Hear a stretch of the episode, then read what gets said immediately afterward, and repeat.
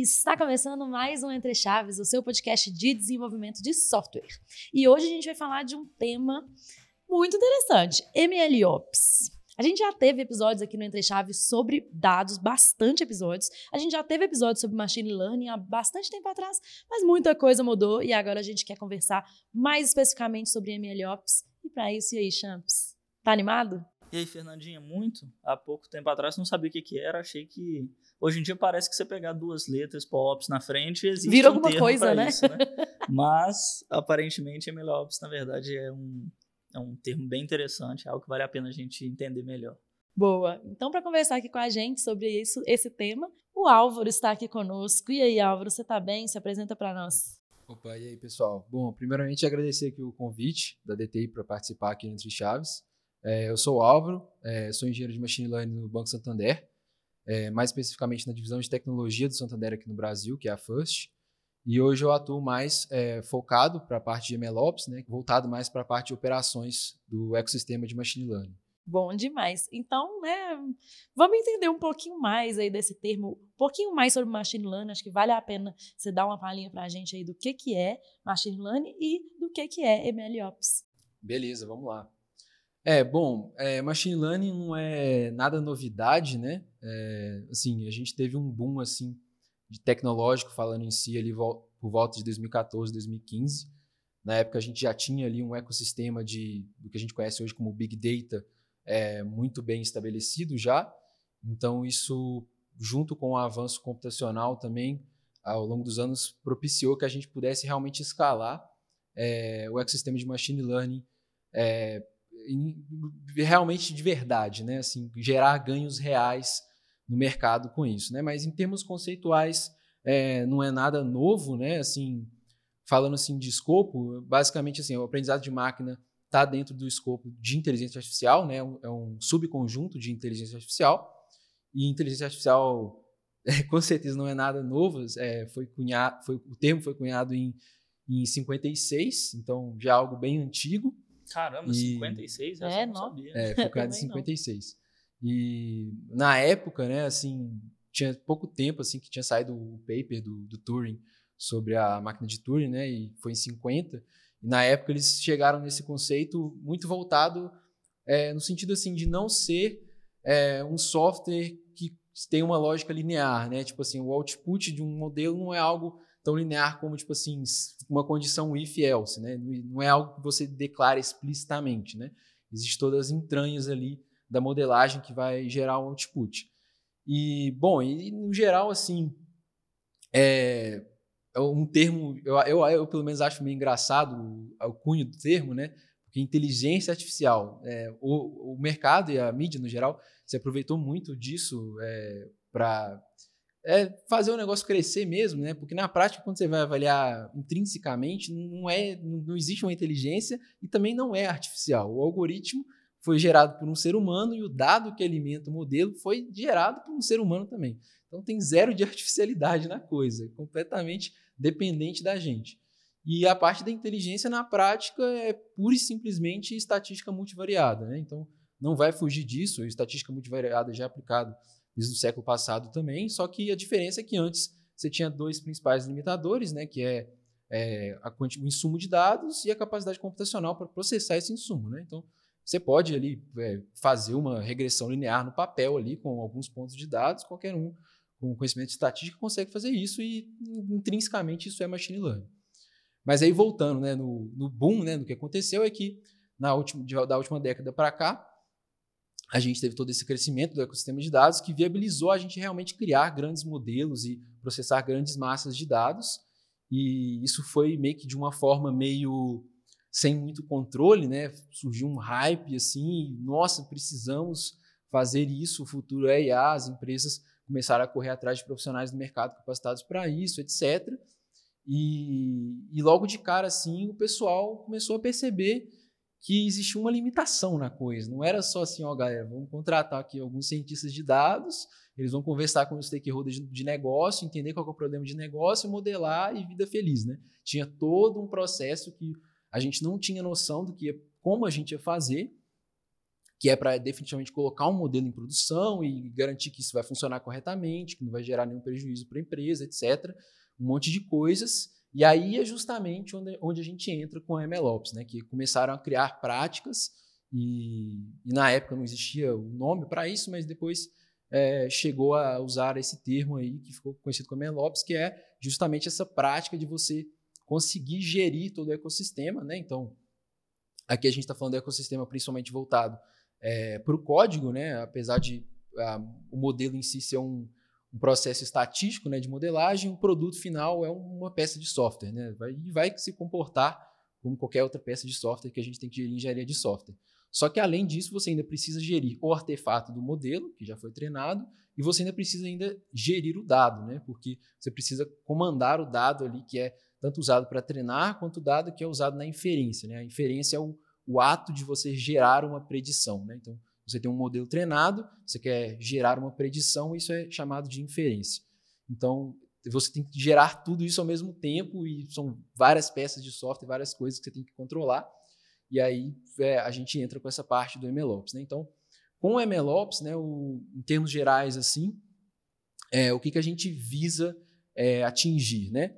A gente quer, com o MLOps, aumentar é, a eficiência, escalabilidade e confiabilidade do produto, né, como um todo, como peça de software, é, reduzindo o lead time da, de deploy da aplicação e ainda aumentando a, a, a, interação entre as equipes. Né? O MLOps também tem essa, esse, um pouco desse viés é, cultural, que o DevOps também traz com toda a parte de metodologia ágil. E aí a, gente também tenta é, é, aproximar as equipes, né? Porque é, é, um dos fatores que se percebeu necessário é justamente essa aproximação de equipes, porque você vai mexer com várias coisas que nem todo mundo tem expertise para isso, então você acaba tendo que interagir muitas equipes e isso pode ser bem complexo, né? Então, para garantir um ecossistema saudável de ML, você tem que conseguir é, uma alta, alta colaboração entre as equipes. Uhum. Eu estava até olhando aqui um, um dado, né? Eu estava buscando aqui numa apresentação da Databricks que eu fui recentemente, é, que eles falam muito sobre ah, dado é importantíssimo, claro que a gente já sabe disso, mas eles trouxeram um dado que me deixou bem impressionada, que eles falaram que 87% dos projetos de data science nunca entram em produção, que é a história de, da produtização, acredito, né, da, da, dessa parte dos modelos e tal. Então o MLOps, pelo que eu entendi, ele vem justamente Posso estar falando bobagem, mas você me conta aqui. É, ele vem justamente para forçar um pouco mais essa galera, esses dados, esses modelos, a entrarem em produção e gerarem valor de verdade para os clientes. É isso mesmo? É. Assim, essa informação é bem real, tá? Não é só a Databricks que fala, existem inúmeras pesquisas aí, a, a Gartner soltou um ano passado, se você pega as as grandes do, do, mercado de consultoria, McKinsey, Accenture, todas elas têm pesquisas com os clientes e chegam em valores próximos a isso daí, 70%, 80%. Uma parte é considerável, na verdade, é porque, na verdade, o projeto é, é, barrado ainda com o stakeholder de negócio, né? então já é barrado logo ali, mas uma outra parte considerável o, é levado à frente, né? chega-se na etapa de modelagem em si, chega-se um resultado, apresenta-se um resultado é, factível né, do, do, modelo, que a gente chama de baseline. É, então, é estabelecido um baseline mínimo de, de eficácia, digamos assim, para o modelo, esse baseline é atingido, e aí você chega nesse desafio que você comentou de produtizar. E aí é onde entra todos os, os problemas, né, que é realmente é, o MLOps visa é, reduzir esse gap né, do, do, que a gente chama da fase de experimentação para a fase de produtização. Né? Assim como outras áreas de software, mas principalmente no ecossistema de dados, é, a gente tem esse, esse problema desse gap. É, acho que muito é, isso vem muito no contexto da, do cenário de experimentação, né? Porque, assim, quando você vai desenvolver uma peça de software, claro que em qualquer caso você ainda vai ter um, todo um processo de avaliação com os stakeholders de negócio para você avaliar o que, o que aquilo precisa fazer, quais são todos os pré-requisitos, e isso é invariável para qualquer software que você vai montar. Só que no caso de ML, você ainda tem o, o, o, cenário de experimentação, né? quase meio que laboratorial ali. O cientista de dados, tipo assim, ele realmente é um cientista mesmo. Tipo assim, ele vai tentar modelar algumas coisas e tem coisas que são, não dá para modelar, não tem dados suficientes para conseguir fazer. E aí o fato de você ter esse negócio, tipo assim, de ir e voltar e tenta um outro algoritmo, e tenta e vai aquilo, isso vai virando uma bagunça.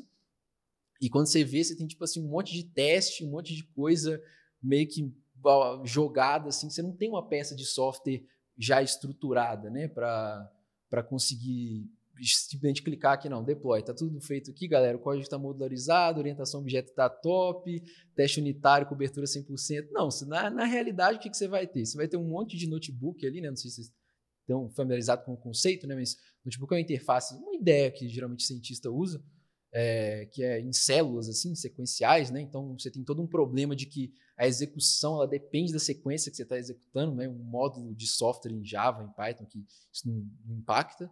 Então você tem todo esse problema, pô, que o cientista me entregou um negócio aqui, e aí como é que eu vou fazer para portar? E, e, as coisas aí são sem padrão, porque você tem cientistas das mais é, diferentes backgrounds, né? Eu já trabalhei com gente de todas as vertentes possíveis. Você tem a galera que tem a vertente que veio da, da área de desenvolvimento, né? Que aí geralmente é, eles vão te entregar algo um pouco mais fácil de produtizar.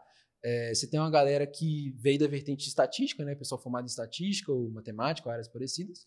E você tem da vertente do pessoal que, tipo assim, é, geralmente é um analista de negócio, assim, o cara manja muito do negócio, de vendas, ele realmente está por dentro do produto. Então ele tem muita facilidade em modelar o problema, em entender o problema e, cara, assim, não tem nenhum. Zero, zero problema, tipo assim, de qual é o background. Assim, é bom, na verdade, você ter gente de todas as, as, as perspectivas e conhecimentos diferentes, que eles, a gente consegue chegar em algo melhor no final. Só que, como você tem essa falta de padrão, né? Cada um faz de um jeito, cada um tem um skill de software diferente. É, no final, o produto que chega para o time de engenharia geralmente é bem volátil, né? Então, é, uma das coisas que MLOps prega bastante é, é, padrões, estabelecer padrões, estabelecer frameworks de código, é, definição de workflows. Então, com essas definições, desde o início, assim, você consegue ter um código um pouco mais fácil de você chegar e plugar mesmo no serviço. Então, então assim, só para entender uma coisa, então, quando a gente fala de MLOps, então a gente não está falando de usar machine learning para ajudar na operação, mas a gente está falando de operacionalizar é, times que trabalham com machine Exatamente. learning. E, e, como que isso se diferencia de times de dados é, com DevOps? Né? O, por que, que é diferente? Qual que é a dor diferente disso que o, M, o MLOps trabalha que o DevOps só não, não é suficiente? Sim, é, é o que você falou mesmo, não é, não é usar machine learning é, em operação. Isso aí é uma outra coisa, chama AI Ops. Não me pergunte por que inventaram esse nome, mas é, esse é o termo usado no mercado para machine learning em operação. Eu falei que era só incluir duas é. letras e colocar Ops na frente. Mas realmente esse é o nome, é AI Ops. É, mas o que, que diferencia, né? Justamente por aquela questão que eu estava falando antes de você ter que abordar outros artefatos de outros ecossistemas. Então, é, vou dar um exemplo aqui de algumas coisas você deveria se preocupar, né? Então, por exemplo, sei lá, coisa que qualquer software vai ter, teste unitário. Aqui você vai ter que fazer mais do que só teste unitário para a sua aplicação. Começa, na verdade, que você tem mais de uma aplicação, né? A princípio, você vai ter uma aplicação que vai treinar o modelo, você vai ter uma aplicação de inferência, que é a aplicação que realmente está gerando ali as predições, e a natureza dessa aplicação pode mudar muito, é, porque a gente tem, em grande escopo, assim, três tipos de inferência, é, batch streaming online, ou Alguns locais também chamam de near real time, em vez da online. A gente pode comentar depois o que é cada uma, mas em resumo, você vai ter que fazer teste unitário para essas coisas. Você vai ter que fazer teste de validação de dados. Então, entra a parte de dados. Então, você vai ter todo um pipeline de dados que, beleza, você pode ter pô, um time de engenharia de dados maduro, praticando data ops e tal, que vai garantir uma, uma, uma single source of truth ali no, no, seu data lake. Só que mesmo assim, você ainda é obrigado a fazer teste unitário de validação do dado que está sendo inserido dentro do modelo. Porque se você não fizer isso, você vai ter disrupção ali no seu modelo, você não vai conseguir ter tracking do que está acontecendo. Então você tem que se preocupar com isso também. E você também tem que se preocupar com o artefato do modelo, né? de é, armazenar isso. Então, é, existe toda uma preocupação de como você faz histórias disso. Né? Já existem tecnologias para isso, né? a gente chama de é, Model Registry, né? uma abstração. Imagina que você tem um Git para repositório de código, existe um Model Registry para armazenar artefatos. Né? E aí você traqueia artefatos, você traquear as métricas desse artefato, né, o que a gente chama de, de metadata database, que é para justamente traquear, tipo, ah, esse, esse artefato aqui tem essas métricas estatísticas aqui, o desempenho dele foi esse, esse, etc. Você faz todo esse tracking e você tem que se preocupar como você vai orquestrar isso. Então, tipo assim, você vai deployar um software normal, né, com as práticas de DevOps ali, fazendo CI/CD. Então, você vai ter que que rodar os testes, preocupar com a, e preocupar com a parte de deployment ali, né? Pegar um exemplo aqui, talvez seja mais fácil para entender, né? Tipo, deployar um serviço em Kubernetes, é um microserviço. É, então, beleza, você vai fazer ali, deployar o serviço no cluster, tem preocupar com dar rollback, às vezes não funciona, etc. Só que aqui você tem que preocupar, tipo assim, o modelo, você tem que deployar um modelo novo, garantir que esse modelo novo, o endpoint dele, se for um online, ele esteja acessível, tem que fazer um, grandes testes de integração nas peças. É, você tem que garantir que, por exemplo, casos que, é, que você precise de insumo de features é, no, no, momento de predições online. Né? Então, vou dar um exemplo assim, você tem uma predição online, né? sei lá, você tem um aplicativo aqui de um, uma empresa aleatória, e aí o usuário está lá e o aplicativo está gerando ali uma inferência prevendo um dado qualquer.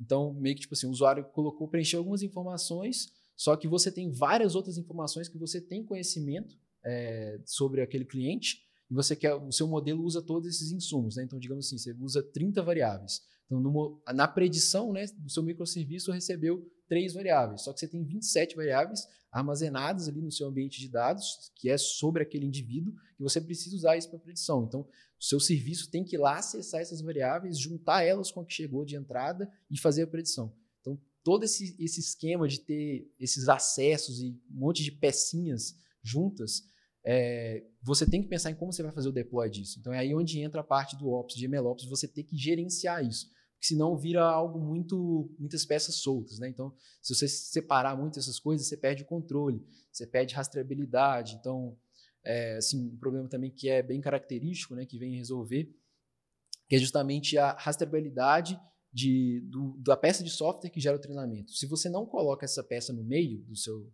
seu pipeline de, de deploy, é, você pede rastreabilidade e se você tem um incidente produtivo com aquele modelo, você não consegue apontar qual peça de software que treinou isso, como é que eu resolvo aquilo, você não sabe.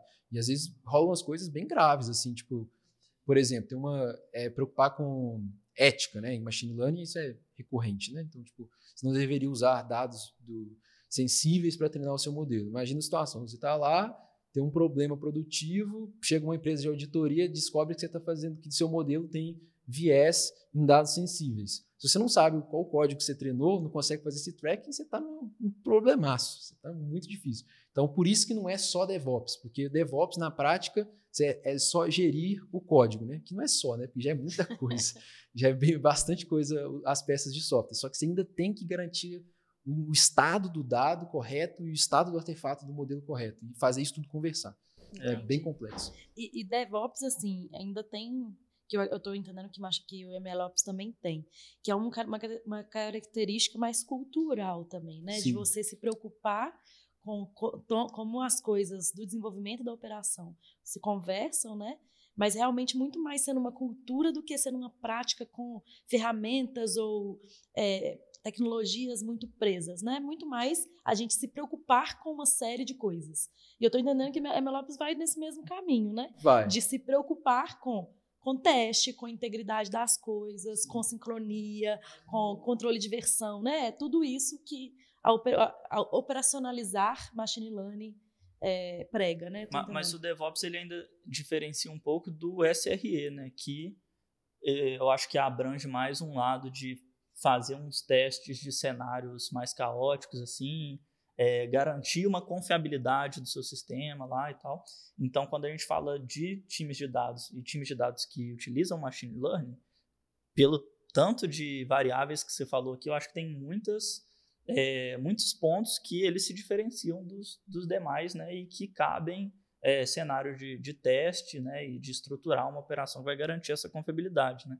Sim. É, mas eu ainda estou na dúvida, assim, porque a gente ainda está no mundo das ideias aqui, né? Tipo assim, é, temos que fazer isso funcionar e tal. Mas eu ainda estou muito na dúvida em como operacionalizar isso, né? E o que que vocês praticam lá de fato para garantir que esses times vão conseguir praticar, né? Tudo isso que você está comentando, sabe? Sim. É, assim, vai muito para o campo das ideias, você comentou. Na verdade, vai para os dois, né? Assim, o que acontece é que de forma tecnológica, de forma pragmática em termos de tecnologia, realmente não tem é, a necessidade de você introduzir tantas peças, porque muitas coisas já existem, né? já está hoje no escopo de DevOps. Software é software independente do que ele está fazendo. Então, é, bom, não preciso reinventar um, uma suíte de, de teste unitário só porque a aplicação é de ML. Né? Você consegue usar coisas que DevOps já existem. É, mesma coisa para plataformas de, de, de CI/CD. Tipo, as plataformas atuais de CI/CD vão funcionar Azure DevOps, Jenkins, é, GitHub Actions, anyway, tanto faz o que você usar.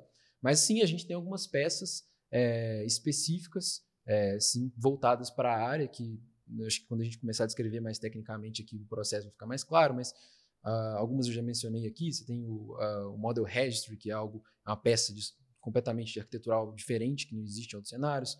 É, você tem a Feature Store, que em alguns locais pode ser interpretado como uma peça de, de engenharia de dados, mas é meio que um meio termo, vai? É uma peça de engenharia de dados voltados para ML é, que também diferencia dos softwares. Então, assim, você tem algumas peças a, acopladas. Imagina que você tem assim, um cenário de um pipeline de CI/CD. Ele vai interagir com algumas peças que são específicas do cenário de MLOps. Mas, no geral, assim, a gente reutiliza boa parte das peças é, que DevOps já tem. A gente só mais define processo e como fazer da melhor forma é, para garantir realmente esse ganho de qualidade, escalabilidade no serviço de ML. Acho que, acho que vale a pena a gente entrar assim bem, tipo, com um exemplo prático mesmo, para é, que a galera consiga, porque eu acho que está dando, né, para entender e tal, mas eu acho que vale muito a pena a gente entrar com um exemplo para ficar mais mesmo palpável e as pessoas conseguirem. É, assim, é, com, com isso que a gente está falando, eu me lembro muito do entre case que a gente fez com é, sobre DataOps, né? Com um time que tinha toda essa estrutura de, de pipeline, de publicações, gerenciamento de versão, e uma maturidade muito grande em, em, em Data Ops. Mas é, eu, não acho, eu não acho que eles não trabalhavam com Machine Learning. Não, né? não. No caso deles, né, só para você saber qual, como que foi esse episódio que a gente já fez, era basicamente Power BI. E o BI, ele também ele tem várias... É, por si só, né, a, a ferramenta da Microsoft tem algumas limitações em relação à parte de operacionalizar a produtização de, de relatórios, eu escutei né? o episódio. Ah, que massa, ah, que, que massa. Então, enfim, é, então nem vou entrar muito, mas, mas a gente falou muito sobre, sobre como, de fato, também produtizar produtos de, de, de Power BI é, com todas as boas práticas que a gente também faz com software. É, então, assim, eu concordo, é, tem muito a ver, mas eu estou entendendo que o, que o MLOps ele é ainda mais, mais maior, né? Tipo assim, ele abrange mais coisa, né? Ele abrange dados, ele abrange software, ele abrange modelo né? Sim. Sim. É por isso que eu acho que vale o exemplo aí, né? É. Tá. É, bom, é, são várias pecinhas. Vou tentar passar mais ou menos assim o escopo geral assim do que acontece. É, bom, assim, inicialmente, né, vindo da fase de experimentação, né, você vai vir da fase de experimentação, que o cientista de dados vai estar ali conversando com o stakeholder e tentando achar a melhor modelagem possível. É, na verdade, o MLOps a gente já tenta colocar uma perninha ali é, para já facilitar uma coisa, né? Então, é, não tem um nome é, muito bem cunhado para isso, mas eu costumo chamar de ML Workflow, que é basicamente a, todas as fases né, que você deveria passar até ter um modelo treinado, que vai ser basicamente, você vai ter uma fase inicial de data prep, que vai ser, basicamente, você vai consumir das suas fontes de dados, fazer algumas validações, né, igual eu estava comentando com você, por mais que você tenha uma alta confiabilidade no dado, você ainda precisa fazer algumas validações. E você vai partir para a parte que a gente chama de feature engineering, né?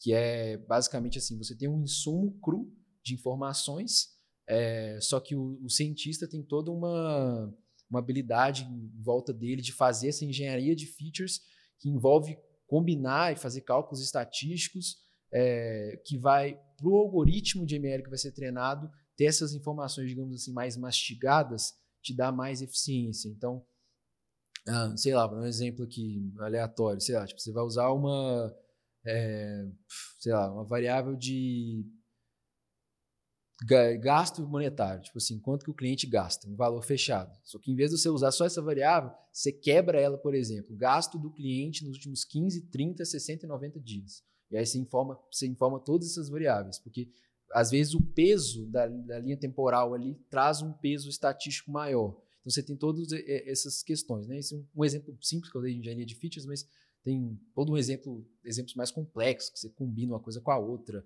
bota uma lógica de negócio. Pô, isso tudo antes ainda isso de tudo você antes, entrar no modelo, é- só a preparação só a preparação. construir algo que Só- gera um resultado melhor Exatamente, final. só a preparação. E, pô, tem umas coisas ma- malucas, assim, que eu já vi, tipo, os caras de negócio chegam nas métricas lá e você pega o cara lá, a coluna A mais AB vezes 1.345968. Você fala assim, como é que esse cara chegou nesse valor? Não tenho a mínima ideia, mas é o valor que os caras usam. E aí você tem toda essa parte aí, beleza, né? Você chegou ali no que a gente chama de. É, tem vários nomes também, né? Tem Model Input Table, Master Table.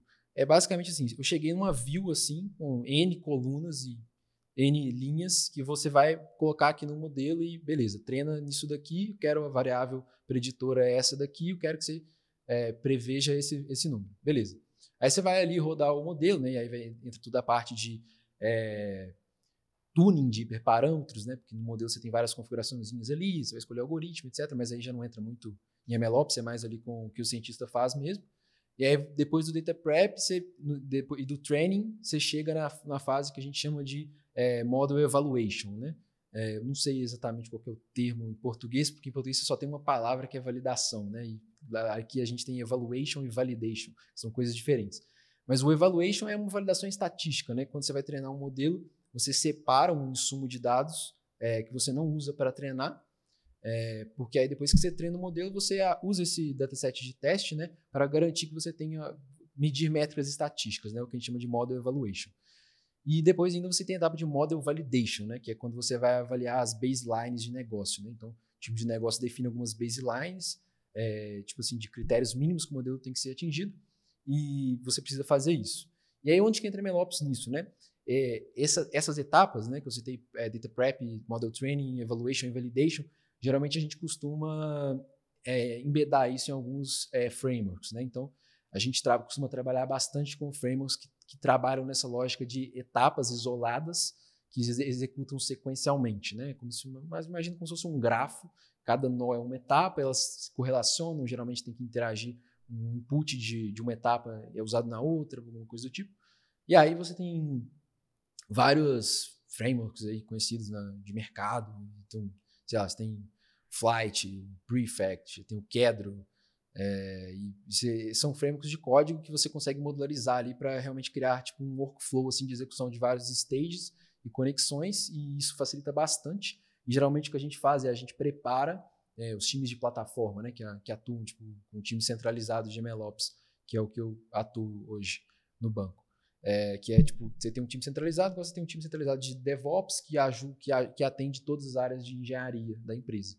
É, então a gente costuma trabalhar bastante com scaffold de código, né? Então a gente tem todo o scaffold pronto para o cientista fazer esse workflow de forma que ele consiga ali, tipo assim, já tem toda uma estrutura que a gente define com configurações de CI já prontas, para ele só ir colocando o código ali exatamente onde ele tem que colocar e o resto do pipeline de a, na arquitetura de CI já toma conta, né? E já já executa exatamente o que tem que executar. Então nessa, né, essa é a primeira parte, né, que a gente chama de workflow, que é justamente garantir que toda essa parte que, de treinar um modelo seja um código que seja reproduzível, que seja fácil de da manutenção, etc, não seja um monte de código solto em notebook. Então, só para fechar essa parte, você garante, então, né, enquanto esse time de ML MLOps, que vocês vão ter uma certa padronização né, e um uso de determinadas framework, determinados frameworks, uma padronização para que todos os times é, que vão construir modelos consigam utilizar dessa infraestrutura que vocês construíram para conseguir produzir isso mais fácil. Exato. Isso é um, a primeira frente assim, de atuação. Uhum. Legal. Me, me lembrou agora de um, de um outro case que a gente fez aqui da, da galera do Centro de Excelência em Nuvem. Sim, Que, eu- que tem também. dos times muito- habilitadores Os times também. né? habilitadores e tudo mais. Né? Que, tem, que fazem isso, né? Que criam padrões e dão infraestrutura de nu em nuvem como é, o output deles é infraestrutura em nuvem. E é mais ou menos isso, então. É, Vocês- assim, segue bastante uma tendência atual de mercado, né? Hoje a gente ainda tem uma separação, pelo menos para mim é, é- é clara, de, dos times de DevOps, dos times de SRE. É, em alguns locais eles atuam de forma mista, mas hoje o mercado está evoluindo bastante, né? Sei lá, nos últimos dois anos, vai. Talvez seja mais tempo, mas o que eu tenho visto é mais nos últimos dois anos, que é o que o pessoal está chamando de engenharia de plataforma, né? É, então, DevOps tende a, vir, a, virar Platform Engineering, né? Tem toda essa questão aí de, ah, no ops, né? Eu acho completamente infactível. Mais duas letras.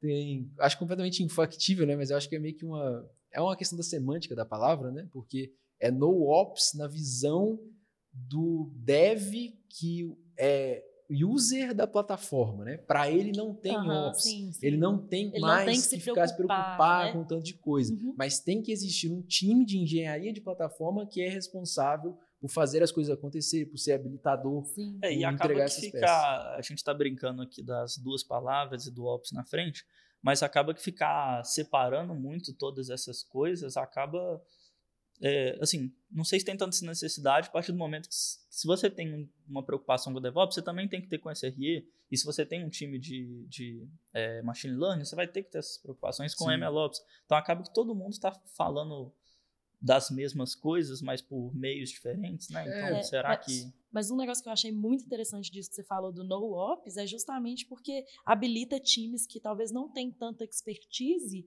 nessa parte de infraestrutura de DevOps, a ainda assim conseguir produtizar mais rápido as coisas. Exato, esse é né? o ganho real. Esse é o ganho, ganho real. real. Porque é. a gente tem muito atrito, né? Justamente o que eu estava comentando, é, assim, em TI, no geral, você vai ter algum atrito, porque você tem times especializados em X e outros em Y, então quando você tem que interagir, dá algum atrito. Mas no contexto de ML, né, como não são todos os cientistas que têm um background de engenharia de software, é, você acaba tendo um atrito ainda maior. Né? Então existe uma dificuldade muito grande de times de negócio com cientistas de dados em eh, se aproximarem do TI. Então, ter um time de MLOps é alguém para estar tá ali no meio do caminho e falar, vem aqui, vou te mostrar como é que faz, você vai usar essa e essa peça, e isso aqui vai resolver sua vida. Senão, não se preocupa mais com isso. Esse é o caminho que a gente tenta seguir. Não, legal demais. Mas continuando na, na historinha lá, né? Qual seria a próxima ah, sim. etapa? É, depois que você tem ali o, o, a fase de, do ML Workflow pronta, né? E você tem um fluxo ali que é reutilizável e tal. Aí beleza, né? Você vai ter, no final das contas, você gerou um artefato, né? De, de um, um, modelo, e aí isso aí tem N tipos de artefato, vai depender muito do framework de ML que você está usando. Mas, tá, aí, onde é que eu jogo esse cara? Isso aí fica armazenado aonde? Isso fica num banco de dados relacional? Fica no NoSQL? Fica num Object Storage, no S3? Como é que você guarda isso, né? É, então, é, chegaram no conceito, né, que a gente, hoje a gente chama de Model Registry, já tem, já tem uns bons anos que já existe. É, então, você tem hoje já habilitado isso nas principais plataformas, você tem o principal de mercado open source, é, que é o MLflow, que é open source, mas é um, o criador hoje é, é, membro da Databricks, então a Databricks evolui o produto, mas apesar de ser open source, mas você tem as outras variantes, você tem o, o Azure ML é, Model Registry, que é o Model Registry acoplado do Azure ML, e você tem o, o Model Registry do, do, da, do SageMaker na AWS também. E outros aí que são menos utilizados. É, mas isso tudo a gente está falando de gerenciamento de versão de do modelo. modelo, sim. Todos eles são model registry. Legal. E aí como é que funciona? É, no geral esse cara, né? É, vai mudar um pouco, obviamente, de um, de um flavor para outro. Mas no geral você vai ter ali de, de back-end um object store, então algo que emule o S3 ou algo bem próximo, uma DLS na Azure. É, e se na frente você tem um, um, serviço de APIs que você possa consumir esses modelos para endpoint, fazer consultas. Então, você bate na API do Model Registry, faz uma consulta, pega é, uma versão específica do modelo, lista as métricas do modelo, e aí geralmente é, esses, é, pelo menos esses três que eu falei, vem acoplado com uma UI, né? Então, é, você tem para o cientista acessar a UI lá, então imagina, ele vai ter várias versões, né? Que a gente chama de experimentos. Então ele vai no código mesmo, quando no treinamento do modelo, você faz as chamadas, né? Você integra ali no código as chamadas para o seu registry, é, para você tanto salvar o artefato quanto salvar as métricas também, né? Em tempo de model evaluation, na hora que você está rodando o evaluation, você gera as métricas estatísticas e envia tudo para o seu, pro seu metadata é, é, que está que tá encapsulado no registry. E aí você vai ter que gerir aquilo ali tudo, né? Então, é, isso você trabalha tanto em fase de experimentação, né, com o cientista que está ali prototipando, quanto em fase de deploy também. Né? Então, é, o que é geralmente comum né, de se fazer, geralmente você, principalmente quando você está fazendo iterações de modelo, né, você registra um modelo produtivamente, compara, é, produtivamente eu falo assim, né, coloca ele em pré-candidate, digamos assim, né, um pré-release, e você consegue comparar as métricas ali usando a API do Model Registry para ver, tipo assim, esse, essa versão 5 aqui teve essas métricas, essa versão 4 aqui teve essas métricas. Aí não, não sobe a 5 porque a 4 está melhor. E geralmente isso é esperado que seja feito automaticamente, sem interação humana mesmo, porque se for depender de toda hora alguém ter que ir lá e olhar a métrica e decidir qual versão vai subir, você já viu a, a demora que é para conseguir subir o negócio. Então, o, o modo registry, essa interação é muito importante você ter deployado na sua arquitetura. É, isso para tanto facilitar a experimentação do cientista, né? Porque imagina, o cara tá ali meio que no processo laboratorial, testando várias coisas e tem, sei lá, pô, tem modelo aí que tem N hiperparâmetros, 10, 20. Aí o cara, tipo, testou aqui, daí amanhã ele testou de novo, aí deu uma métrica pior, só que ele não lembra quais são os parâmetros que ele usou ontem. Então, os experimentos no registry ajudam isso, porque os, é, você consegue traquear quais os parâmetros que foram usados em cada experimento.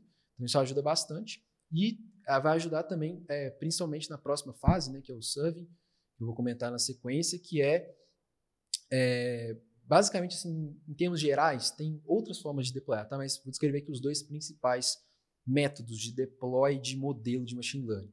Tem o que a gente chama de deploy de código e o que a gente chama de deploy de modelo.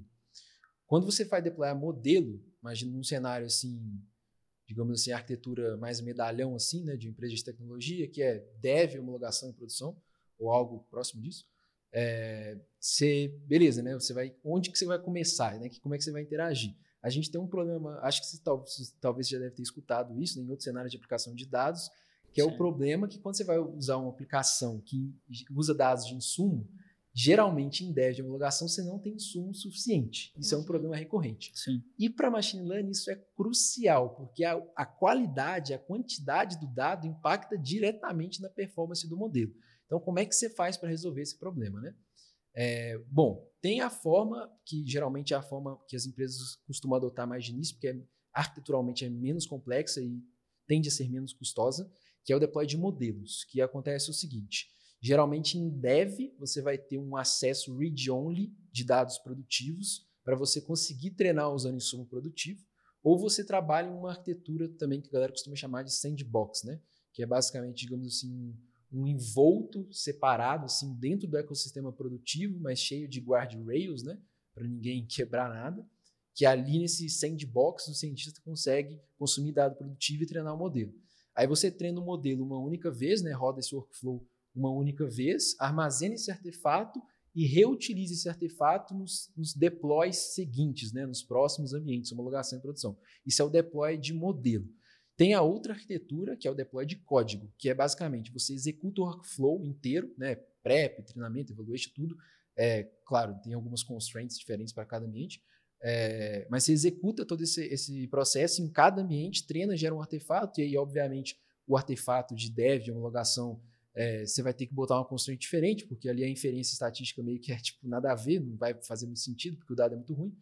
Mas você reproduz a mesma peça de código é, em todos os ambientes. Né? Isso geralmente costuma ser mais custoso, porque treinar é, aplicar, é, modelos de ML é computacionalmente muito custoso, dependendo da complexidade do modelo. Então, as empresas não costumam adotar isso muito de início, só que você tem outras vantagens, que é em termos de engenharia de software, é mais adequado você fazer isso. Né? Parece mais como uma prática mais comum de DevOps você fazer isso.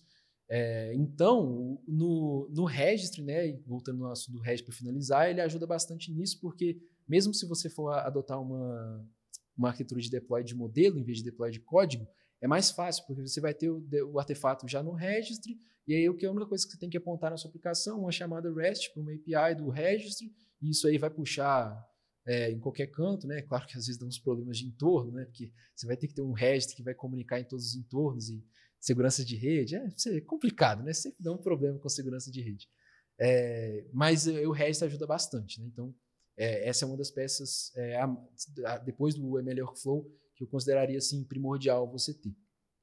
É, aí, antes de entrar no Survey, acho que eu vou comentar de outra, que eu acho que também é mais específica de ML, legal falar, né? Que é a Feature Store, né? É, o que, que é a, a, Feature Store? A galera pensa assim, putz, é um banco de dados aí relacional, algumas seguem uma arquitetura mais no ciclo, mas é um banco de dados aí, pô, já vi isso, né? Qualquer um tem um banco de dados. Mas qual que é a ideia da Feature Store? É para você ter uma camada governamental é, de engenharia de features para você realmente centralizar uma single source of truth, que é tipo assim, cara, você vai ter que produtizar várias, várias, várias features diferentes usando feature engineering. E você não vai, você não, você pode salvar isso ao léu assim no seu data lake, né? Então tipo assim, igual eu estava comentando, quando você faz o data prep, você gera uma coisa que a gente chama de input table, né? A master table, que é o que é usado para treinar o modelo. Essa view, né, esse, esse conjunto de dados, ele não existe no seu data lake. Você acabou de inventar ele, você criou, codificou e gerou. É, então, beleza, você vai ter que salvar isso em algum canto, de alguma forma, para treinar o modelo e usar isso de insumo. Então, geralmente o que é feito é usado uma feature store, que é, é usado é uma camada de abstração na, por debaixo dos panos, é sim um, um banco de dados, mas é, existe uma camada de abstração por cima dela que facilita primeiro você consumir isso dentro de um, de um, de um uma aplicação de ML, porque meio que tem como você versionar essas master tables de forma mais simples. E você também trabalha no conceito de é, uma feature store online e uma offline. Né? Geralmente as duas vêm acopladas no mesmo serviço.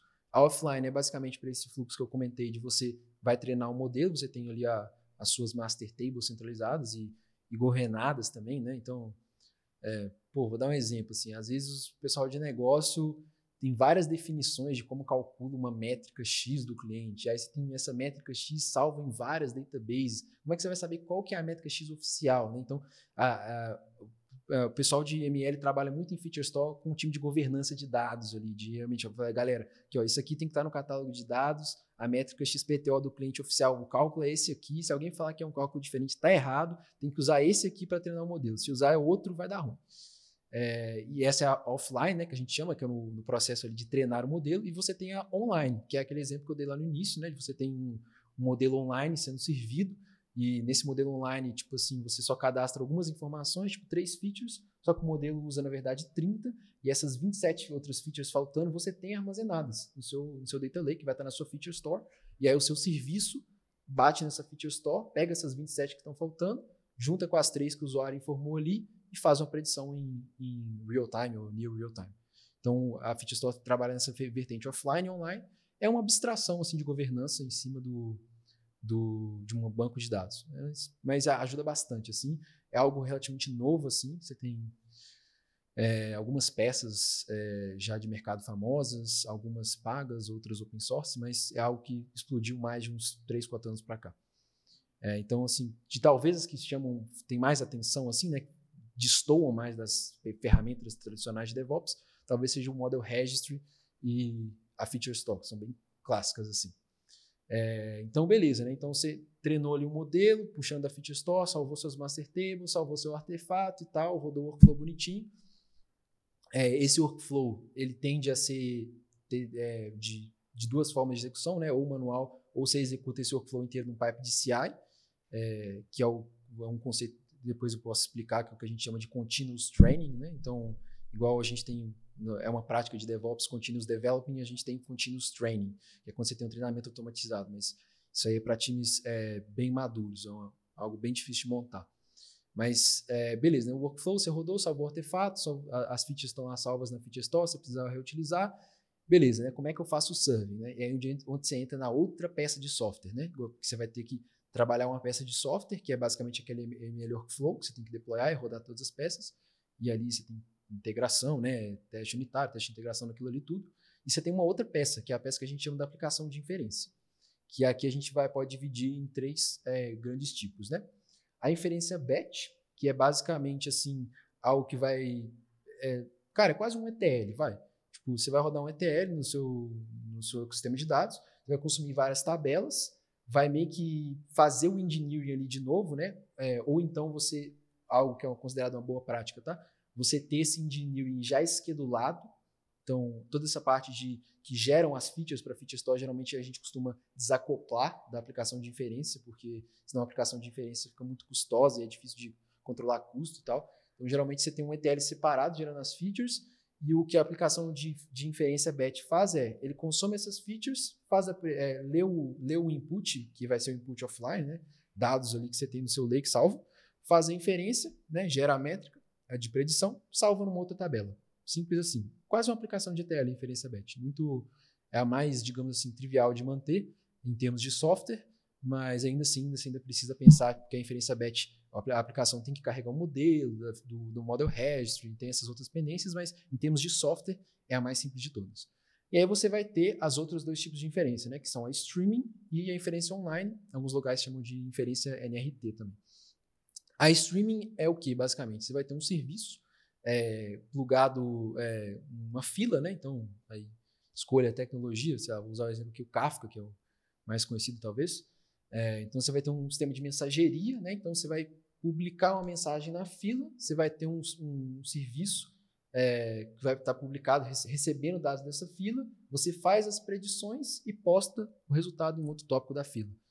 É, e você tem o online, que é basicamente ter ali uma, uma, uma resposta síncrona, né? É, a fila, você vai ter uma resposta é, mais assíncrona, o online você vai ter uma resposta síncrona, aí você pode subir um anyway, né? um API REST, um API de RPC, é, um microserviço, aí você encapsula o modelo dentro desse microserviço, e aí tem várias formas de fazer isso.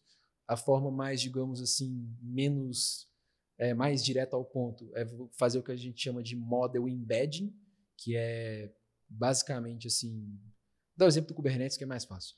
É, mas você vai treinar, né? Vai treinar. Você vai buildar uma imagem, né? um container Docker para subir no serviço, e você treina ali junto na sua imagem Docker é, o artefato do modelo junto. Né? No seu Dockerfile, você faz uma chamada para o Model Registry, capturar o modelo e armazenar dentro da imagem. Isso facilita algumas coisas, complica outras, é mais difícil de, de traquear algumas coisas. É, outras aplicações que não usam o Model Embedding, eles meio que no, no entry point da aplicação, né, subiu o microserviço, bate no Model Registry, faz o load, salva ali em memória, é, e, e, deixa ali em memória e, e, todas as outras requisições que o serviço receber é, vão, vão ser diretas, o modelo está carregado. Tem alguns empecilhos é, de fazer isso também, né? quando o negócio fica muito grande, é, quando você entra no, no, cenário de LLM, né, é, redes neurais profundas, deep learning, os, os, artefatos tendem a ficar muito grandes, na casa de gigas. Tem alguns aí que, dependendo, chega na casa de dezenas de gigas. Então, você armazenar isso, por exemplo, embedar numa imagem doc um modelo de 10 gigas é complicado. É, então tem algumas outros approaches para isso, mas é mais específico para esses cenários assim bem mais robustos, né? Cenários normais de meros artefatos é, geralmente fica na casa ali de menos de um giga. Então é tranquilo. Então e, aí nesse cenário do, do, do serving, né, que você falou que já é a parte final de consumir esses dados. Quando você fala tanto, né, pelo que, pelo que você disse, tem diferentes maneiras de fazer, porque vão ter diferentes necessidades também, né? Sim. É, mas você consegue fazer isso de uma maneira genérica para que vários, por exemplo, vários times diferentes vão usar esse modelo que vai ser near real time. Então vai ser uma, um microserviço lá que vai disponibilizar os dados, mas você faz de uma maneira genérica que os outros times conseguem aproveitar dessa, de, dessa infraestrutura já montada. Ou mesmo a, a questão da, de usar os eventos né, na fila. Uhum. Você faz isso de um jeito que os times consigam aproveitar isso para não ter que ficar recriando isso toda vez. Exatamente, sim. O ideal é que você disponibilize isso para os seus times de engenharia em flavors. Né? Então, igual você comentou, vão ter casos de utilização diferentes. Então, você tem que ter flavors diferentes para atender os mais diversos casos. Não dá para a gente subir uma arquitetura genérica, porque são peças de software diferentes. Um vai ter um serviço online, o outro não vai ter. Né? Não faz sentido subir um serviço online para não ser utilizado. Então a gente tem que disponibilizar. A ideia é que você disponibilize para os times de engenharia flavors diferentes para necessidades diferentes. Então, cara, ah, preciso subir um serviço online. Então, vou escolher aqui o flavor MLOps online e ele vai me dar um scaffold de código aqui para rodar o meu workflow de treinamento. Ele vai subir um serviço para mim num cluster Kubernetes, etc., já com a, uma imagem base Docker que foi criado pelo time de plataforma, etc. Anyway. E já a ideia é realmente você disponibilizar esses flavors. Eu acho bem interessante quando você fala isso, né, do flavor e quando você também menciona as coisas como peças, porque é, é bem isso, né, assim, vocês, pelo que eu entendi, são times de plataforma, né, de, de MLOps, que fornecem mesmo essas pecinhas para que outros times consigam encaixá-las da melhor forma, de acordo com as suas necessidades, e consigam, enfim, chegar até o produto final. Sim, né? exatamente. É, e a gente falou, né, muias siglas e muitas partes diferentes aqui, complexas, que, é, vamos supor, você tem que entender de várias partes do processo aí para poder criar uma infraestrutura que vai atender esses times, né? Uhum. Você vai ter que entender tanto lá do microserviço ou do geração uhum. de eventos, tanto da parte da containerização, quanto da parte do deploy, da, das pipelines, da integração do, do, do, código, dos modelos. É um monte de coisa que você tem que entender. Sim. Mas eu gostei muito quando a gente trouxe a conversa para a visão do desenvolvedor, ou no caso do engenheiro de dados, lá do time que vai consumir isso, porque ele não vai precisar se preocupar com nada disso. Né? Então, se você for colocar assim, bem resumido aí, né, o, o MLOps na, na prática aí, é, bem aplicado, pelo que eu entendi, vai ser quando um, um desses engenheiros desse time for construir um, um, modelo e publicar um modelo, e ele tiver essa preocupação, putz, mas eu vou ter que ter uma massa de dados no ambiente de dev. Ele não vai ter essa preocupação porque já vai ter a estrutura pronta para ele. Putz, mas como é que eu vou publicar isso em produção e se não estiver atendendo a métrica do, do negócio, já vai, já vai ter isso preparado para ele. Nossa, mas eu preciso disso near real time, como é que eu vou fazer? Já vai ter isso preparado para ele. Então, eu acho que quanto melhor tiver estruturado esse time de MLOps, menos preocupações para o meu time de, de, dados. Né? E mais velocidade você tem para o modelo chegar à produção, que é o que de fato vai gerar dinheiro para o negócio, que aí é onde está o, o X da questão. Né? É, e, e, quando a gente está falando, assim, a gente, eu não perco a oportunidade aqui no Entre Chaves de falar sobre produtividade, que agora, assim, né, nesses tempos de agora, não sei quanto que, que lá vocês estão tendo algum tipo de pressão em relação a isso, mas é esperado, né, que os times tenham mais produtividade, porque enfim, enfim, né, não estamos mais em períodos de vacas gordas, os orçamentos estão mais restritos e agora assim a gente precisa produzir mais com o mesmo, o mesmo tanto.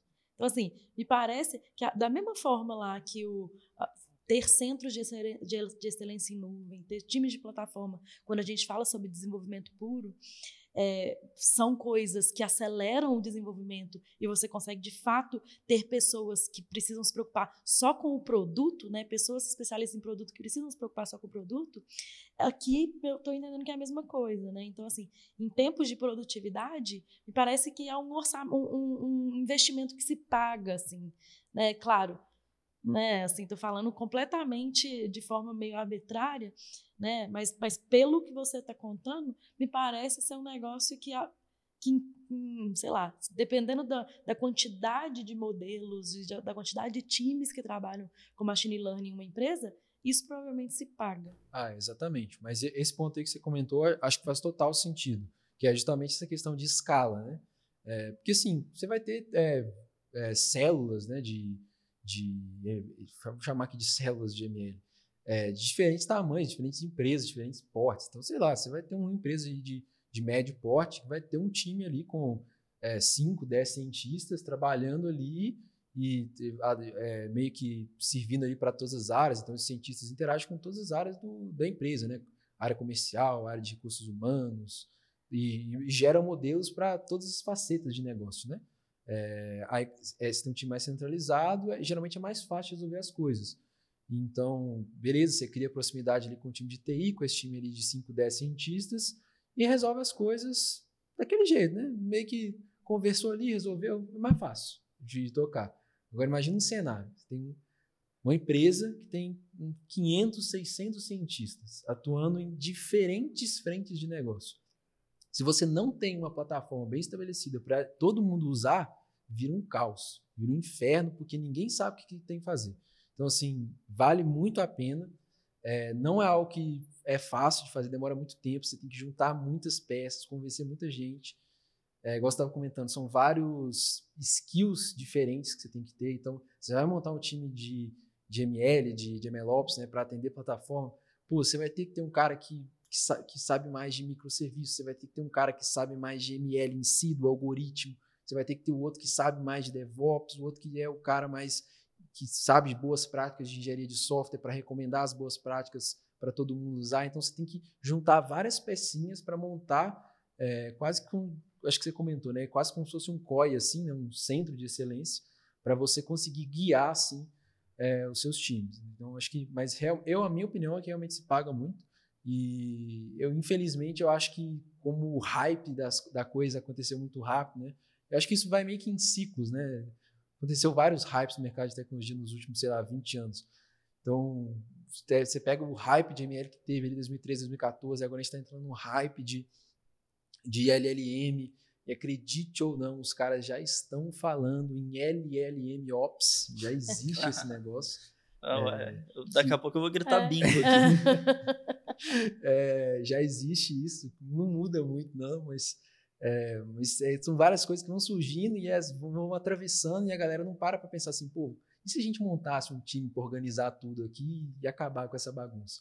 Vale muito a pena, é um passo atrás para dar vários passos para frente. É, eu concordo totalmente, né? Mas como você bem reiterou, de- que, é, que é importante também olhar para o tamanho da empresa, porque realmente, né, é um investimento grande também, Sim. né? E é um investimento que dependendo da empresa e, da, e do, quão, do quanto os orçamentos são muito bem divididos, às vezes é um investimento que a TI da empresa vai ter que pagar e que às vezes assim o negócio que normalmente é quem injeta o dinheiro não quer também, porque ele não vê o valor rápido, né? Então ele fala assim, pô, mas você vai deixar lá um time de X pessoas trabalhando por sei lá quanto pra... Eu não tô vendo qual que é, o que, que você tá me entregando com isso aí. E claro, né, assim, a gente sabe aqui que em algum momento você vai acelerar as entregas, mas às vezes isso não é, isso é tão abstrato que isso pra galera do negócio fica muito sabe, muito longe, fica muito no campo das ideias mesmo. E aquilo ali, ah, não, não vou investir nesse trem agora não. Mas me parece total que quando você tem mais times e mais maturidade um pouco, né, e tá buscando ainda mais maturidade e acelerar os processos, que investir num time desse faz sentido. Faz, faz bastante sentido. E aí, continuando lá né, no, no fluxo, faltam basicamente só mais duas etapas, tá, gente? É, então a gente entrou agora. na- É, é etapa pra caramba É, mesmo é também, né? bastante Quando a gente coisa. tá falando sobre, né, assim, são muitas coisas, como o Champs bem falou, são muitos perfis, muitas coisas que precisam ser orquestradas para o negócio funcionar. funcionar. Né? É bastante coisa. Aí entrando nessa parte né, de CD, né, de Continuous Deployment, que é onde você vai fazer o deploy da sua aplicação mesmo, seja ela batch, streaming, online, né? Aí a gente tem algumas variações assim, né, de práticas tradicionais de DevOps, né? Então, microserviços, né? Você tem alguns tipos é, específicos de deploy, né? Talvez acho que mais utilizado que eu, que eu tenho noção pelo menos é deploy blue green, né? Então você faz deploy de um serviço paralelo ali, redireciona as chamadas para administrar ali para ver se a, a versão em blue vale a pena subir ela para o green. E em ML você também tem bastante disso em termos de é, do modelo, né? Então, às vezes, inclusive, você está fazendo deploy, e isso, isso é um aspecto que eu acho bem bacana. Como as peças são isoladas, não necessariamente você está atualizando todas. Às vezes, assim, a aplicação de inferência você não mexeu nada, só que você retreinou o modelo e você tem que fazer o redeploy das coisas. Só que na aplicação de inferência não mexeu nada. Às vezes você mexeu só na API de inferência, mas o modelo é o mesmo. Então você tem que ter esse, essa maleabilidade das peças para conseguir deployar as coisas corretas. Mas aí no deploy, né, a gente tem, aí falando aqui principalmente para online, tem algumas que servem para batch também, mas a gente vai trabalhar ali principalmente com deploy é, fazendo teste AB, é, Shadow Deploy e um também que não é tão usado assim, mas é bem bom também, que chama é, Multi-Armored Bandit Deploy. É, então, teste AB, né, bem padrão, você sobe duas instâncias da, do microserviço, falando aqui do online, né, que é mais fácil dar exemplo. É, e aí você vai tendo as requests ali, vai comparar, se- segrega né, as requests, faz teste AB ali entre uma e outra para saber qual que é mais coerente. Tem o Shadow Deploy, que é basicamente é, é bastante usado em streaming, que é mais fácil de acoplar, é, que é você sobe uma outra instância do, do serviço de inferência e acopla na fila, né, cria um outro tópico para esse Shadow Deploy receber as mensagens também, faz as predições e armazena essas predições num, num banco de dados qualquer e para o modelo novo, né? E o modelo que está em produção atualmente, ele fica lá bonitinho do jeito que está. E aí você vai acompanhando ali os resultados, fica ali uma semana, duas semanas, só acompanhando o resultado do serviço que está em Shadow Deploy, e aí o time, time de negócio vai avaliando, o time de negócio deu ok, vira a chavinha, o serviço do Shadow vira, vira o serviço produtivo. E você tem um multi-armed bench, que é quase que um, eu gosto de chamar de meta-ML, porque é ML para ML, é para deploy de ML, porque é um, é um algoritmo de aprendizado por reforço. Né? Então, machine learning é um subescopo de inteligência artificial e dentro de, de machine learning você tem principalmente ali é, três grandes escopos, né, que é aprendizado supervisionado, aprendizado não supervisionado e aprendizado por reforço. Aprendizado por reforço é basicamente um algoritmo de, de AI tradicional que você tem é, você tem tipo um ambiente, você tem um observador, o observador observa as mudanças no ambiente e, e, gera ações para gerar uma recompensa, digamos assim, em termos gerais. E o algoritmo de multi-arm bench é basicamente assim: você sobe algumas versões diferentes do modelo, dos, de modelos, você fica traqueando todas as respostas possíveis e tenta usar a resposta que mais vai otimizar algum fator tal. E aí você mantém isso de alguma forma até ver qual que está otimizando, qual versão que está otimizando mais. Esse já é mais complexo. É mais complexo. É, é, são cenários mais que você precisa ter uma granularidade assim de, de predição bem fina para você ter certeza de qual que é a versão melhor, porque é um problema comum também, né, é, no contexto de DML, que é a interpretabilidade, né? A maior parte dos modelos que a gente tem, a gente chama de é, não é black box, né, mas é porque é, é difícil, uma vez que você tem um modelo treinado, interpretar aquilo que realmente impacta para aquele modelo. Você tem modelos que são facilmente, algoritmos que são mais interpretáveis, né? Você consegue, tipo assim, por exemplo, sei lá, acho que talvez mais fácil que seja a árvore de decisão. É, então você tem uma árvore lá, tipo assim, se a feature tal é maior que 30, vai para um lado, se é menor que 30, vai para o outro. E aí você tem uma árvore, né? Como se fosse uma árvore binária assim, e aí você consegue saber meio que o que cada feature impacta na decisão do modelo. Isso é que a gente chama de um modelo com alta interpretabilidade. Só que você tem modelos, é, por exemplo, o Support Vector Machines, né, o SVM, que tem baixa interpretabilidade. Aí acontece uma confusão de conta estatística ali no meio, ele cospe um valor e para você interpretar o que aconteceu ali no meio é muito difícil. Então, o multi-arm bandit ele, ele ajuda bastante nesse cenário. Quando você não consegue interpretar, então você seta um otimizador ali para ele, e ele vai tentando otimizar qual que é a versão melhor. É... Bom, e aí você terminou o CD, e aí a gente entra numa parte que também é padrão de DevOps, é, ou de outras é, coisas de engenharia de software, que é monitoramento, né? que a gente, em ML a gente chama de Continuous Monitoring. Tem o Continuous, é porque realmente ele impacta diretamente no desenvolvimento da aplicação em si.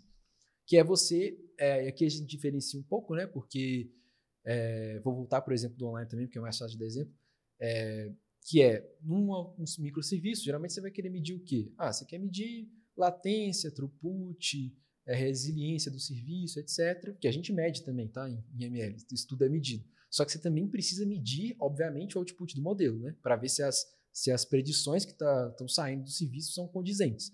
Então, você acompanha tudo isso né, no serviço de monitoramento, e aí também N, N formas possíveis de fazer isso. Você pode construir uma, serviço de monitoramento próprio, usando stacks open source famosas, eh, stack da Elastic, sei lá, pluga, é, se for Kubernetes, faz um Prometheus mais Grafana, outras, tem outras formas também, tem ferramentas de mercado é, famosas também, então YLogs, Arise, é, entre outras, que são ferramentas específicas para monitoramento de ML, e aí você acompanha ali o seu modelo. E aí que entra num conceito que é bem característico, que a, que a gente chama de model drift, né? Que é o não sei qual seria a melhor tradução livre, mas é tipo o modelo deslizar ali na resposta de, de alguma forma, que é, é algo que tem que ser constantemente monitorado, o model drift. Porque se em algum momento os resultados começarem a ir para o caminho errado, Exatamente. a massa de dados mudar, Isso. ele já automaticamente corrige a rota. Exato. Então, o model drift você consegue é, dividir ele em principalmente duas vertentes, né, que a gente tem, que é o data drift e o concept drift. O data drift é basicamente assim, você tem uma mudança na sua distribuição de dados, né? Então, o exemplo mais clássico que a gente teve foi a pandemia de COVID-19, né? Então, a dispersão dos dados mudou muito. Então, por exemplo, se você, sei lá, vai treinar um modelo que vai, é, sei lá, prever se um cliente vai comprar um produto X, é, e você usa como variável a renda a renda das pessoas, a distribuição de renda das pessoas mudou muito por causa da pandemia. Então, isso gerou é, data drift em N modelos, em N áreas de mercado possíveis. Quebrou, assim, um monte de coisa. É, e aí, além do data drift, você tem o concept drift, que é basicamente você tem uma, um shift do conceito estatístico da coisa. Dá um exemplo, você acha que com o preço de aluguel, talvez eu acho que é o mais fácil. É, você, vai, você quer prever o preço de aluguel de um imóvel. Aí você vai usar várias variáveis para prever isso. Uma das variáveis é tipo a localização dele, o bairro. E aí você tem um bairro que era um bairro muito bom de morar, e isso jogava o preço lá em cima. Do dia para a noite aconteceu algum desastre no bairro, e o bairro agora está muito ruim de morar. Então, você não teve uma, uma. Tipo, imagina no primeiro momento que as pessoas não saíram do bairro, tá? Então, a, a, a distribuição de dados ainda é semelhante, então, quem morava lá ainda mora lá, Só que você a, a feature que antes tinha uma correlação positiva com o preço, agora tem uma correlação negativa. Então você tem uma, um concept drift. Então o seu modelo vai ficar confuso, porque ele vai para se você coloca uma, uma inferência, vai fazer uma inferência, e uma das variáveis fala que o cara mora naquele bairro, que antes era bom e agora é ruim, o modelo vai tentar jogar o preço do aluguel para cima, quando ele deveria jogar para baixo. Então o concept drift é um dos tipos de model drift. E você ainda tem um outro caso que é bem específico também, geralmente não é muito citado, principalmente em literatura, que é a é, eu acho que a tradução livre seria predição performativa, né? o performance prediction, que é basicamente assim, o seu modelo é tão bom, mas tão bom, que as predições que você está gerando geram um impacto na distribuição de dados. Então, tipo assim, você vai, tipo assim, sei lá, talvez, não sei se do produto para o cliente faz sentido, mas imagina assim que, é, já sei, um de recomendação acho que faz bastante sentido. Você tem um modelo de recomendação de cesta de produtos. Então, o cliente colocou produto A na sua cesta e você tem um modelo para prever qual que seria o produto mais provável dele levar junto. É isso, tem aos montes, né? Acho que a Amazon faz isso, sei lá, tem 10 anos que a Amazon faz isso. É, e aí, é, se o seu modelo for muito bom, o que vai acontecer é as pessoas vão começar a comprar muito esses produtos que você está recomendando, e isso vai mudar a distribuição. Então, olha que loucura, né? Se o seu modelo for bom, você, você pode acabar com o próprio modelo, porque ele vai mudar a distribuição das coisas. Então, é outro tipo de coisa que você tem que ficar olhando. Isso tudo entra no contexto que a gente chama de model drift, que é a sua stack de monitoramento tem que ficar responsável. E aí, a parte do continuous monitoring, ela é contínua, porque aí ela entra ela vai, ela, você pode configurar triggers para a última fase de todas do MLOps, que é a fase que a gente considera assim como mais madura, que pouquíssimos times têm maturidade para construir algo que seja resiliente o suficiente para isso, que é o que a gente chama de continuous training, que é basicamente toda aquela parte que eu mencionei lá do ML Workflow, né, de, da, das fases iniciais lá, você acoplar 100% daquilo num, num pipe de CI, mais a parte do deploy num pipe de CD, juntar isso tudo configurar isso para ser trigado pelo seu, seu stack de continuous monitoring. Então, o seu continuous monitoring vai detectar um data drift vai perceber, olha, a distribuição mudou. Triga o pipeline Aí de CI. vai dar a volta completa. É. Vai dar a volta volta lá completa. início Voltou e fala, lá troca Volta esse lá. modelo aqui, porque... É. Por esse, por Aí o pipe né? vai treinar um modelo novo, Legal. usando uma, um- obviamente, uma, uma janela de dados mais recente, né, com a distribuição mais atual. Vai fazer um model evaluation, se passar nas métricas, ele vai para frente, faz o model validation, se passar do baseline do, do negócio, vai para frente também, sobe um serviço, geralmente em Shadow ou em AB, bota o serviço no ar, a- fica ali, tudo certo, as métricas bateram, faz o shift, e aí, dependendo se, se o time tiver maturidade suficiente para configurar parâmetros para tudo isso, isso acontece sem ninguém clicar em nenhum botão.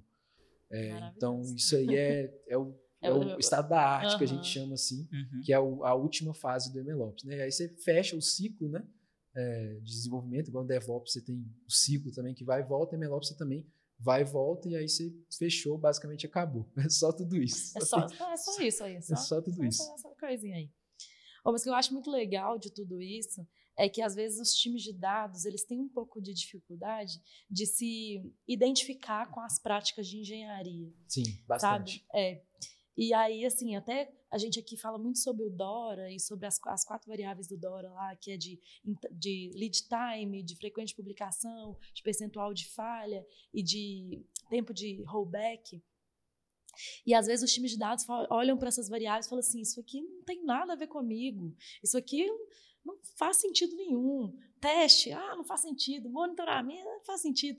E aí você traz isso tudo, mostrando assim: gente, isso aqui faz muito sentido. Totalmente faz sentido. muito sentido. Então, assim, poxa, pega aí a sua, a sua esteira de dados e, de, enfim, dos seus modelos. E, claro, né, a gente já falou aqui sobre custo, sobre que isso não é um negócio também muito trivial, mas, enfim, é possível de operacionalizar e, e cada vez mais levar mais para perto dessas boas práticas da engenharia e que faz sentido.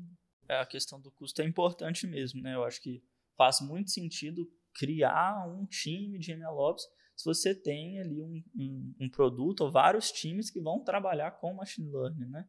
Então, diferente do que você tem um time que vai trabalhar com, com machine learning ali, você vai criar todo um centro para é, operacionalizar isso. Será que esse custo vai se pagar? Pro- Provavelmente não, né? Então, é, essa questão do custo é bem importante mesmo. Mas várias partes do, Isso, dos isso que eu ia conceitos falar. que você falou são facilmente aplicáveis dentro dos times, né? Facilmente assim, né? Dá para inserir muitas dessas boas práticas no dia a dia do time. Igual você falou, né? A, a última parte aí que exige muita maturidade. Pouquíssimos times no mundo lá vão conseguir chegar numa etapa tão é, Automático. tão automática que vai dar a volta completa e tal. Mas assim, grande parte aí é, do, do que você falou são práticas até simples quando a gente fala de desenvolvimento de, De de software, software né? padrão e que poderiam sim ser bem aplicáveis aí nos Sim, times são de desenvolvimento de, de É, modelos mesmo também. não tendo um time. É, mesmo assim não tendo um time. Mas- é, a- é dedicado a isso. Sim, né? mas isso aí que você falou desse gap aí é verdade, tá? Isso eu eu acho que é algo que talvez propicie mais você ter um time de MLOps, um time de plataforma para fazer isso. Não que engenharia de software não faça sentido, né? Porque você pode ter devs é, bem esquilados, mas tendo um time de DevOps que vai te entregar tudo na mão, É, melhor às vezes, às vezes seu time é- até possibilita times mais júniores, né? de Sim, entregar valor de mais entregar, rápido. então ajuda bastante. Mas é um gap que a- a- tem que ser resolvido. Assim, na, Sim. minha, na minha opinião, a gente tem que dar um jeito de resolver. Assim. Para mim é bem visível, eu sinto isso bastante na pele, é, porque eu tenho um background mais de engenharia de software, né? então eu entrei meio que nesse mundo de dados assim por interesse, mas eu cheguei, eu cheguei assim para ver o que o cientista estava fazendo, falei, pô, isso aqui não é para mim não. Você achou que não é pra você? Não, hoje não é pra mim, pô, um monte de código solto assim. Falei, ah, isso aqui, isso aqui não dá, não. Eu vou pro time de engenharia. Eu que- só vou trabalhar com dados se for para organizar essa É. bagunça. Exatamente. Foi nessa perspectiva aí. Aí, e hoje é um gap que a gente tenta resolver. Então, assim, beleza, os times de dados realmente vão ter caras ali mais focados em análise de dados, etc. Pessoal que realmente manja de- do banco de dados que está rolando por trás, e vão ter pessoas com skill menos técnico engenharia de software, mas é, isso não é desculpa para a gente não aplicar as melhores práticas. A gente tem que aplicar. Se a gente, se a solução para isso é desenvolver todo um arcabouço, um scaffold de código para ajudar o, o pessoal a conseguir fazer um negócio com qualidade, que seja, vamos parar e vamos montar isso para garantir qualidade, porque vale mais a pena você fazer isso do que quebrar a cara lá na frente, né? Então, acho que é algo que aí também entra a parte de cultura, né? De, de realmente que puxa essa parte de cultura. Eu acho que também tem muito de um conceito de estratégia de dados, né? Eu acho que hoje muitas empresas falham é, em definir corretamente uma estratégia de dados, de saber como gerar valor corretamente, muito, muito por conta do hype. Então, existe um hype de, ne- de negócio muito alto, tipo assim, nossa, precisamos colocar AI nos Aham. produtos e resolver as coisas com ele. Às vezes é um negócio simples, que você resolve com uma regra de negócio, faz um if else ali, resolveu. E aí o cara, pô, por que, que você vai colocar AI nisso e tal? Então falta essa maturidade, né? Então você, definiu uma estratégia de dados bem feita, com times, tem um time de data ops focado em garantir a qualidade do dado, processos de dados, ETLs bem feitos, time de MLOps para orquestrar essas coisas, juntar, ter um educacional forte, né? Passar essa educação, tipo, para os times de cientistas de dados, assim, ó, esses são os processos, é assim que você faz. Não é pedir para o cara virar engenheiro de software do dia para a noite, mas é explicar para os caras que a- o time de TI tem processos e eles devem ser seguidos. E isso vai agregar valor, né? Tipo, é algo que eu, eu falo bastante, que é, cara, tipo assim, é, governança, governança de processos não é burocracia. Burocracia é outra coisa. Governança de processos, se bem aplicada, ela acelera o deploy das coisas, ela não dificulta, ela, ela existe para acelerar, para evitar dor de cabeça, para evitar problema. Então, assim, quando você trata de ML, nossa, tem mil formas. De, imagina a quantidade de formas que não tem negócio quebrar. O serviço pode ficar fora do ar, o modelo não está respondendo direito, o registro tá, caiu, a feature store está desatualizado, o processo de ETL atrasou ontem e o dado não chegou, e aí treinou usando dado errado. Nossa, uma bagunça absurda. Então, se, se você não tem uma stack bem definida, monitorada, tudo bem traqueado, e vários times, vários times de skill técnicos diferentes, porque eles são necessários, é, acho que várias empresas eu vejo atuando no modo que o pessoal chama de é, data scientist full stack, né? Tipo assim, o famoso resolve tudo aí, você consegue. Não funciona assim, mesmo em escala menor, beleza, o cara até pode conseguir entregar um modelo de produção, funcionar, gerar valor e tal, mas a longo prazo vai quebrar, aí o cara vai sair da empresa, ninguém vai saber como dar manutenção naquilo. Todo o lerê tradicional da engenharia de software que acontece também no ecossistema de dados. Então a gente tem que parar para focar para garantir é, mais qualidade. Eu acho que essa é a evolução principal. E, e, parar de pensar só em hype, assim, né? Tipo, pô, agora tem que botar LLM e tal. E, pô, o cara não sabe nem deployar uma regressão linear simples. Aqui não consegue deployar um modelo de regressão linear. Você quer que o cara deploie um LLM que pesa 5 GB e tem que fazer predição numa GPU que custa sei lá quantos dólares, assim, anos-luz de distância. Então, é, é segurar um pouco a barra. Vamos lá, galera, a gente vai chegar lá algum dia, mas vamos com calma, que senão o trem sai dos trilhos no meio do caminho. Nossa.